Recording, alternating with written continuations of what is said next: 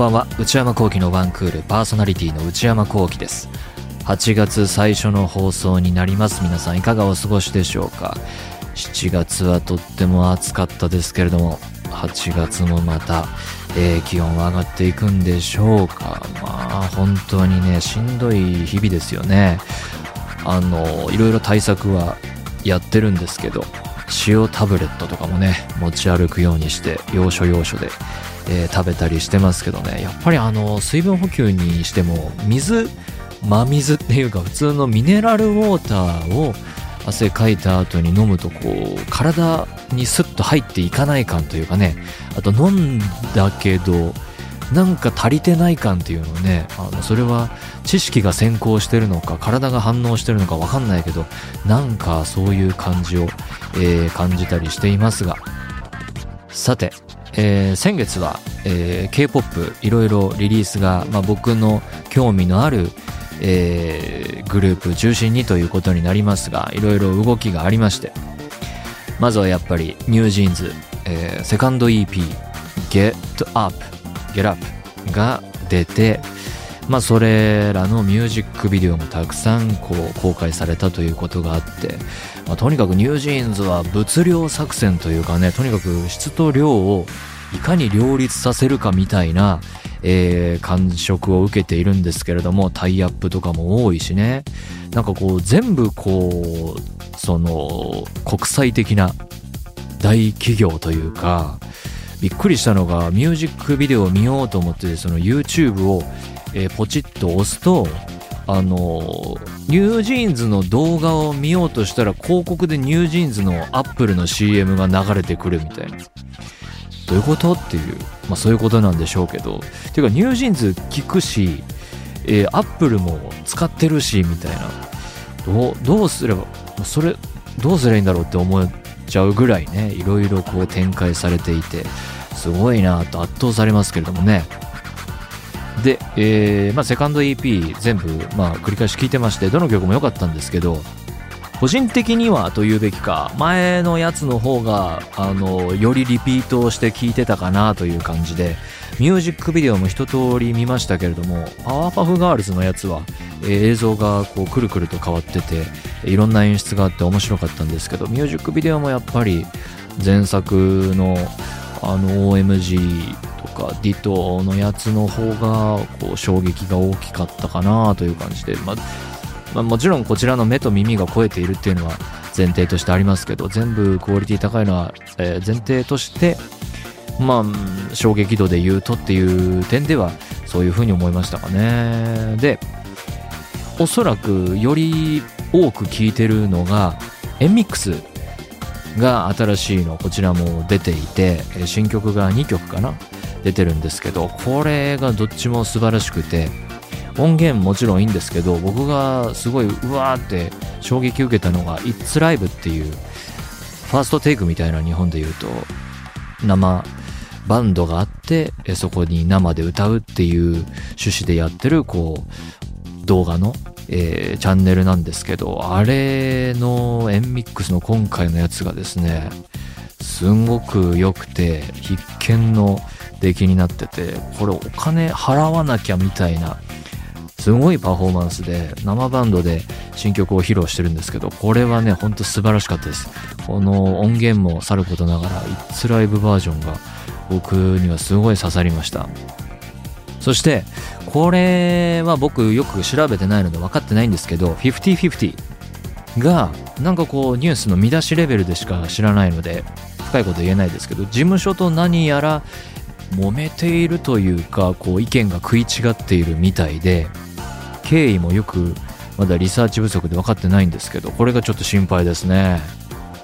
大きな事務所じゃなくてっていうところで、えー、世界的な、えー、アメリカとかでヒットキューピッドがすごいヒットしたっていうことで今もチャート載ってますけどあれがすごいなんかこう美しい、えー、例として語られていたけれども、えー、その後こういう風になってるというので、まあ、ちょっとね分かんないので何とも言えないんですけれども50-50はちょっと心配かなという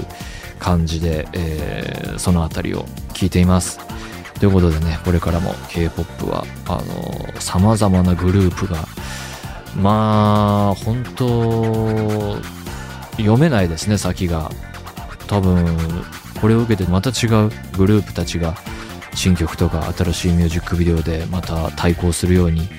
えー、作っていくんでしょうから、まあ、面白いですね。いろいろ出てきて。はい、ちょっと見守ろうと思います。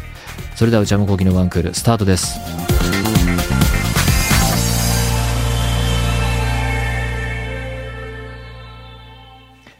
それではお便りを紹介します。ラジオネームりなさんからいただきました。埼玉県の方。内山さん、スタッフの皆さん、こんばんは。今年の4月から YouTube で楽しく拝聴させていただいており、初めてメールを送らせていただきます。YouTube でもこの番組は聞くことができます。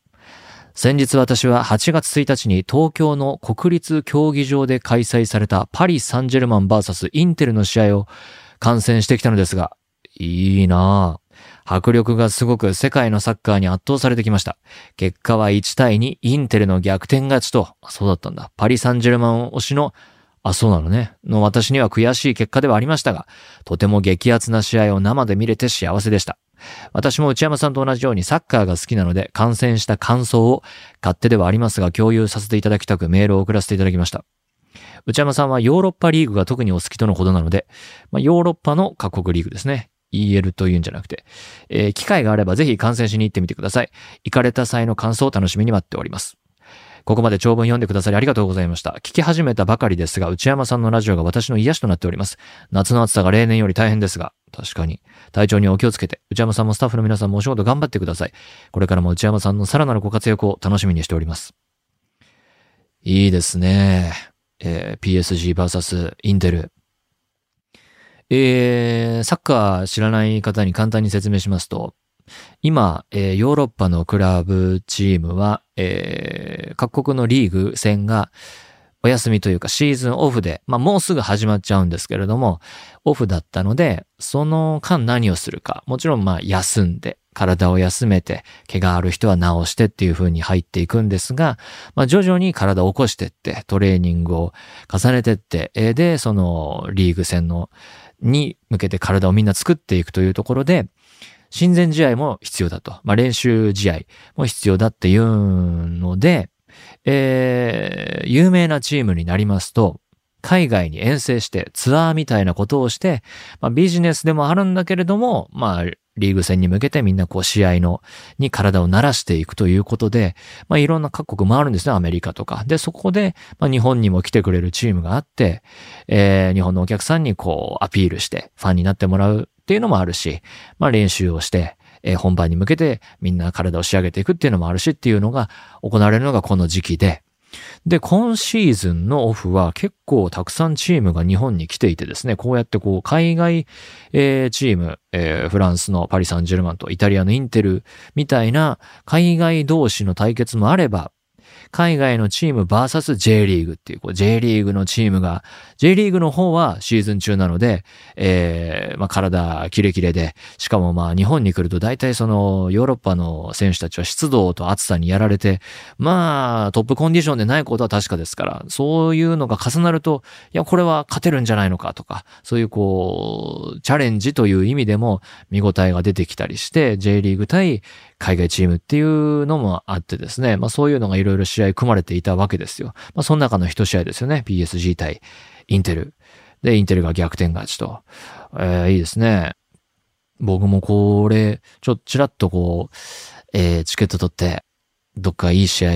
見ようかなというふうに、このツアーの告知があった時は、頭をよぎったんですけれども、なんだかんだ言ってるうちに時間は過ぎていってですね、えー、一試合もこの遠征してくれたチームの試合見れることなく、えー、8月でそろそろリーグも始まるよっていう時期を迎えてしまったんですけれども、まあでも相変わらずサッカーニュースはですね、シーズンオフも見ていて、まあシーズンオフ何がニュースになるかっていうと、まあどのスポーツもそうだと思うんですが、選手や監督の移籍とか、えー、動きですね、チームが変わっていくっていうところがニュースになるわけですよ。で、ヨーロッパリーグ、今シーズンオフの注目ナンバーワンの要素はですね、サウジアラビアのチームにたくさん選手が動いていっていること。サウジマネーなんていう言い方もされますけれども、まあすごい金額でもって、えー、選手たちが動いているんですよ。で、まあもちろん、ずっとこの今シーズンに限らず、サウジアラビアに限らず、あの、ベテランな、の、有名選手が、まあいろいろこう、自分も活躍したし、チームの中で活躍して、で、タイトルも、大きな大会で優勝したし、えー、もう毎年優勝してるし、なんかいろいろそういう意味でのこう名誉的な部分だとか、実績は残したなっていう選手が、でもまだ体は動けて、えー、それなりにというか、まあかなりのレベルでやれるぞっていう選手が、ヨーロッパのその最前線からは離れて、一線から退くことにはなるけれども、ちょっとまあ、ヨーロッパじゃないところに行って、そのサッカーの面白さを広めようだとか、もちろんその金銭的な利益はあるんだけれども、サッカーの面白さをもっともっとヨーロッパじゃないところでも生で見せることで広めていこうっていうこう理念もありつつ、えー、違う国で、違うリーグでやってみるっていうのは、まあ、よくある例だったんですけれども、今シーズンで言うと、まだ若くないみたいな。まだ全然、いや、この間までそのチャンピオンズリーグの上の方でやってたじゃんとか、いや、今シーズンも普通に上ガンガン目指せるでしょう。第一線でやれるでしょっていうような選手が次々とサウジアラビアに動いている。サウジアラビアにはあのクリスチャーナ・ルナーダ選手がまず行ったことでおなじみなんですけれど、最近は。それがまあ、驚きのニュースが次々と選手たちが動いたことで、なんかこう、それが、あ、この選手も言ったか、あの選手も言ったかっていうんで、こう、お馴染みになっていってですね、これ、どうなっていくのか、ちょっとびっくりしてますね、僕としては。ヨーロッパサッカーがちょっと、あの、変化の時を迎えている。まあもちろんお金で動くっていうのはどうしてもあって、えー、プレミアリーグがやっぱりお金を持っているチームが多いので、全部こう選手だとか有望な若手だとか、えー、力を持った監督が、えー、集まってくる。それが持つ面白さとか、ワクワク感っていうのもあったわけですけれども、そこにこう一石を投じるような流れが、今回のシーズンオフで起きているっていう感じですね。ちょっと、あの、今までここ最近なかった事態かなと思って、僕も注目していつもニュース見ています。えー、サッカーに関してはこんな感じです。ラジオネームゆみゃんさんからいただきました。内山さん、スタッフの皆さん、こんばんは。すごく不運な日があったので、誰かに聞いてもらいたいと思いお便りを送らせていただきます。仕事終わりの帰宅からの話です。まず、残業の関係でいつもより帰宅時間が遅くなる。ここまでは仕方がないことですが、そんな日に限って電車が30分遅れていて満員電車。なんとか帰宅し部屋に入ると、天井の一部が剥がれかけていて水漏れ。え？小学生の頃から大事にしていた漫画たちがびしょ濡れ、涙。天井の件は夜遅かったこともあり、応急処置で、ひとまず終わり。気分を上げようと通販で購入していた洋服を確認すると間違えて違うカラーを購入していたことに気づく。自分のミスでさらにテンションが下がりました。年に数回今日は全くついていないという日があります。内山さんは全くついていない日みたいなことはあったりしますか？暑い日が続きますが体調にはお気をつけてお過ごしくださいませ。PS 次の日の朝、自転車に乗ったらワンピースが車輪に絡まり、ワンピースがボロボロになりました。まだ不運が続いていました。ということで、不運続きな日があったと。仕事終わりで、まず残業。これは仕方がない。そんな日に限って電車が遅れて満員になっちゃう。あで、帰ると、水漏れ。天井の一部が剥がれかけている。水漏れってなかなかね、それは災難ですよね。で、水漏れの影響で漫画がびしょ濡れ。で、え気分を上げようと洋服を見ると、カラーを間違えてた。なんで間違っちゃったんだろうね。どう間違えたんだろう。色でしょ？うーん。まあでも、もう大人の方でしょうから、こればっかりはね、まあ色気に入らなかったかもしれないけど、その物自体が良かったら、もう一色買っちゃおうみたいな。ことにできるかもしれないですからね。これは発想の転換できるかもしれないですね。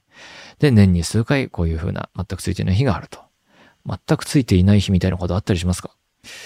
うーん、最近は特にないですね。まあでも、なんか続くなーっていう時はあるかもしんないけど、あんまりこう、うん、運とかを信じないタイプなので、あー、だから、そうですね。で、これも、まあ、残業、電車の遅れ、水漏れっていう、こう自分にはどうしようもないことと、自分のミスを分けて考えなきゃいけないですね。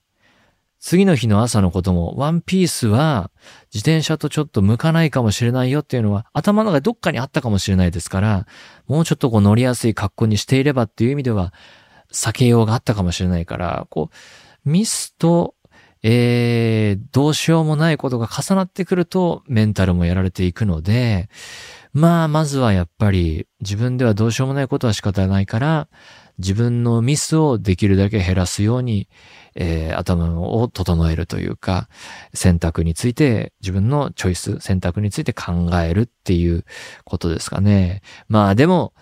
そうは言っても自分は何もしてないのに連鎖するっていうこともあるかもしれないので、僕がそういうことに直面したとしたら、もういくつか重なった段階で、もう家帰って寝るみたいな。もう今日はもうそういうバッデイだから、どうしようもない日だから、新しいこととかチャレンジングなことはもう全部こう明日以降にやって、いやもう今日はなんか美味しいもの食べて寝ようみたいな、もう何もしない、新しいことはしないっていうふうに、そういうことを避けて、もう今日という日を終わりにしようみたいな感じに考えますかね。とりあえず寝るっていう。ご飯お腹満たして寝ると大体のことは解決するかなと思ってる節があるので、そういうところを整えて、なんかや、やれることをやっていくっていうふうに考えますかね。ということで、このような形で何でもいいので送ってみてください。皆様からのお便り引き続きお待ちしております。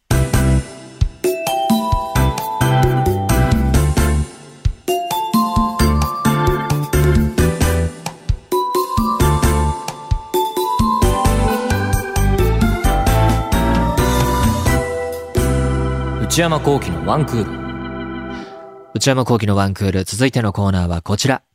ここで出会いました。えー、やっと始まります。新コーナーです。えー、告知の方はだいぶ前にさせていただいておりましたが、2023年現在、人はどこで出会うのか。恋人に限らず、友人や知り合いなどとどこで出会ったのかをリスナーの皆様から教えていただくコーナーです。まあ、きっかけは何だったかな？なんかこう、まずその恋人とかパートナーで言うと、みんなこう周りがアプリだアプリだと。まあ、世間もアプリアプリって言ってるので、なんかこう、昔の人間なんですかね、僕は。アプリ以外なんかないのかみたいなこともあったし、いや、でもなんかそうじゃない形だとしても人間関係って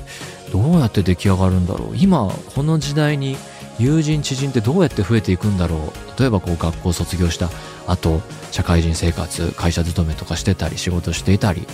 の中でどうやって人と人は出会って仲良くなっていくんだろうってふとこう思ったところから、えー、発想をして始まったという感じですかね。ちょっとね、僕も見切り発車の部分があるので、皆様のお力を借りてどんなコーナーになっていくのかやっていこうと思います。ラジオネーム、ヨッシーさんからいただきました。内山さん、スタッフの皆さん、こんばんは。いつも楽しく拝聴しております。新コーナーが始まるとのことで、近年の出会いではないのですが、自分にとっては忘れられない出会いの経験があったため、初めてメールを送らせていただきました。私にはフィンランド人の友人がいるのですが、フィンランド？友人と初めて出会った場所は、お互いの国とは関係のないドイツです。ほう。コロナ禍前は洋楽バンドのライブを見に時々海外遠征をしていたのですが、以前、ドイツのミュンヘン、ハイデルベルク、シュトゥットガルト、サッカーチームで聞いたことのある地名もありますね。と、えー、3日連続でツアーを見に行った時のことです。スタンディングのライブは日本と違い並んだ順で入場のため、うん、整理券とかではなく、毎日会場の数時間前から並んでいました。大変だ。学校3月頭でしたが、ヨーロッパなので並んでいる間はとても寒かったです。最終日のシュトゥットガルトの会場に着くと、私のすぐ後から来たファンの子とふと目が合いました。その瞬間お互いに、あーっと声を出して、昨日も前後で並んでたよね。ミュンヘンにもいなかった？すごい偶然じゃない？と自然と言葉が出てきて。これはな、英語で喋ったのかな？その後も、どこから来たの？とか、いつからファンなの？など、会場までいろいろなことを話しました。えー、前2日間に比べ、その日は待ち時間もあっという間に過ぎ、ライブも一緒に見てとても楽しい時間を過ごすことができました。それから約10年が経とうとしていますが、友人とは今でも SNS を通して連絡を取る仲です。私には海外でできた初めての友人であり、とても素敵な出会いをいただけたことに感謝しています。近年の状況や日本とフィンランドとかなり距離が遠いため、気軽に会うことができないのは残念ですが、またいつか会える機会があるといいなと思っています。すごいですね、これは。フィンランド人の友人。初めて出会った場所はドイツ。コロナ禍前に行っていた洋楽バンド。何のバンドだったんですかね？ドイツのバンド？ドイ、たまたまドイツでやっていた？あ、でもドイツツアーをやってるバンドってことだよね。ミュンヘン、ハイデルベルク、シュットガルトを連続で、はあ、で、スタンディングのライブのために並んでたら、たまたま後ろの並んでた子が、昨日も、なんでしょうね、その友達になるっていう、その後のことを考えると気が合うというかね、同じぐらい、これぐらいで、かなみたいな並ぶタイミングが一緒だったっていうのがね、なんか運命感もありますけれども、ミュンヘンにもいなかった。すごい偶然じゃない？と。で、そこから話していって、ライブも一緒に見て、そこから10年。へえ、友人とは今でも SNS を通して連絡を取る中です。すごいね。はあ、まあでも、とにかく二人とも、まあ、フィンランドからドイツの距離感っていうのもちょっと測りかねるけど、二人ともアクティブですよね。あのバンドのライブ見に、海外遠征だもんね。すごい趣味だなと思って。ちょっとね、あの、ハードルの高さも感じつつ、いい出会いですね。あの、日本とフィンランド、その後はどうやって会ったりはしたんですかね？どっち、ど、なんか旅行で行き来できるといいですね。日本に来たり、フィンランドこっちが行ったりとか、そういう旅行ができたら、なんかもっとすごいいいなーっていうふうに思いますけれども。いや、なかなかこういうのはないでしょうね。はい。ラジオネーム、夏目きなこさんからいただきました。静岡、23歳女性。内山さんこんばんは。いつも楽しく拝聴しております。新コーナーということで、初めてメールを送らせていただきます。初めて。私にはスプラトゥーンで出会った4つ下の友達がいます。元はツイッターで知り合い、通話をしながらゲームをするようになって、数人でオフ会をした時に初めて直接会いました。オフ会。住んでるところも年も離れていますが、アニメが好きだったり、抹茶が好きだったり、メニューが豊富な飲食店に行っても同じものを頼んでしまって、完食するペースも同じだったり。へえ。とにかく共通点が多いことでとても仲良くなりました。もう3年ほどの付き合いになりますが、中学や高校の同級生よりも会う回数が多いと思います。同級生より、へえ。ここ数年でオタ活文化が広まったことによって、ネットの友達を作ることに対しての周りからの反応も変わったような気がしています。そうなんだ。素敵な出会いをこれから先も大切にしていきたいです。ということでこちらは、スプラトゥーンで出会った4つ下の友達。もうこれだから、抽象化して言ってみるならば、まあ、スプラトゥーンっていう趣味の縁だから、趣味縁と、こう、SNS。ツイッターはもう、X って言うべきなんですかね。ま、まあ、ツイッターでいいか。えー、SNS が組み合わさって、えー、仲良くなってったっていう感じでしょうかね。これは、ここに SNS があの、加わってくる感じが現代っぽいですよね。確かにでも、スプラトゥーンは、僕の高校の友達もすんごいずーっとやってる。なんかスプラトゥーンってみんなずーっとやってますよね。あの、門外観からすると、なんか他のゲーム、えー、に移ったりしないのかなと思っても、みんなずーっとスプラトゥーンやってるみたいな。だから友達もスプラトゥーンハマってる子がいて、だからその子は、あの、SNS とか見ると、なんかスプラトゥーン用語なのかなんかわかんないけど、謎の暗号、僕からすると謎の暗号で会話してて、やっぱりそのスプラトゥーン友達がネットを通して知り合った、やっぱツイッター X なのかな？わかんないけど、そういうので知り合った友達と、あの、一緒にゲームやってるみたいな話はたまに聞きますね。オフ会はしてんのかどうかわかんないけど、一緒に協力してプレイしてるのかな？そういう縁はやっぱ身近でも聞きますんでね、あるんでしょうね。ネットで知り合った人と。ゲームはやっぱり、その、まあ、コミュニケーションも必要になってくるけど、まずはやっぱ一緒に協力して敵を倒すとか、こう目標を達成するっていう、僕がこう脱出ゲーム知り合いと言って、そこでこう人数の関係で知らない人とあの協力プレイすることになって、でも全然別に、えー、難しいことなく協力プレイできたみたいに、ゲームっていう共通の目標が、を共有してるから、なんかその、初対面だろうがあんまりこう尻込みせず行きやすいっていうのがあるのかもしれないですね。で、こう話進めていくと、あ、実は共通点が多いとか、共通の性質があるとか、で仲良くなるみたいなのはね、やっぱ同じもの好きだから重なる部分もできてきやすいのかもしれないしね。こういうのはやっぱあるのかもしれないですね。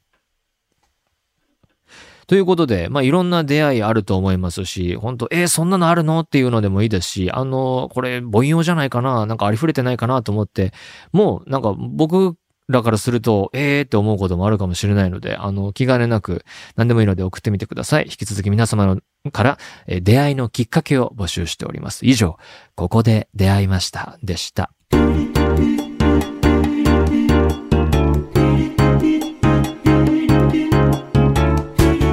内山幸喜のワンクール。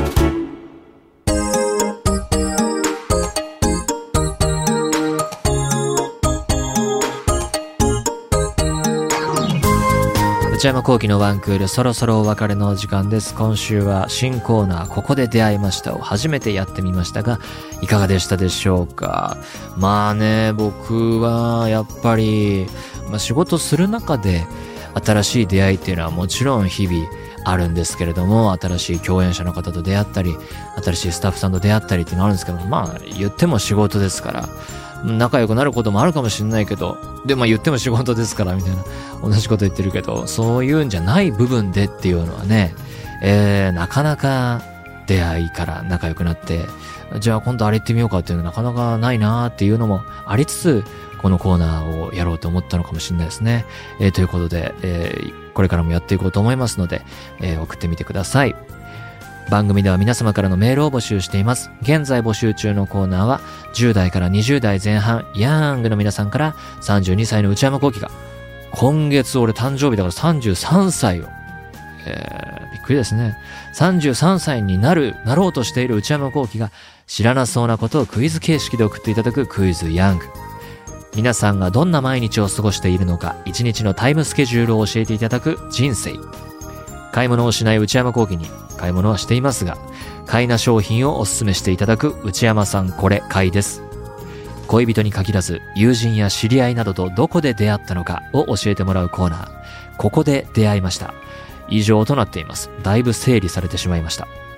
番組宛てのすべてのメールの宛先は one.joqr.net one.joqr.net 懸命にコーナー名を書いて送ってください。よろしくお願いします。そして、内山幸喜オフィシャルノート、内山幸喜の踊り場、毎週木曜の夜に更新しています。え、今週の内容はエッセイです。内山幸喜の踊り場、月額980円で購読できますので、よかったらチェックしてみてください。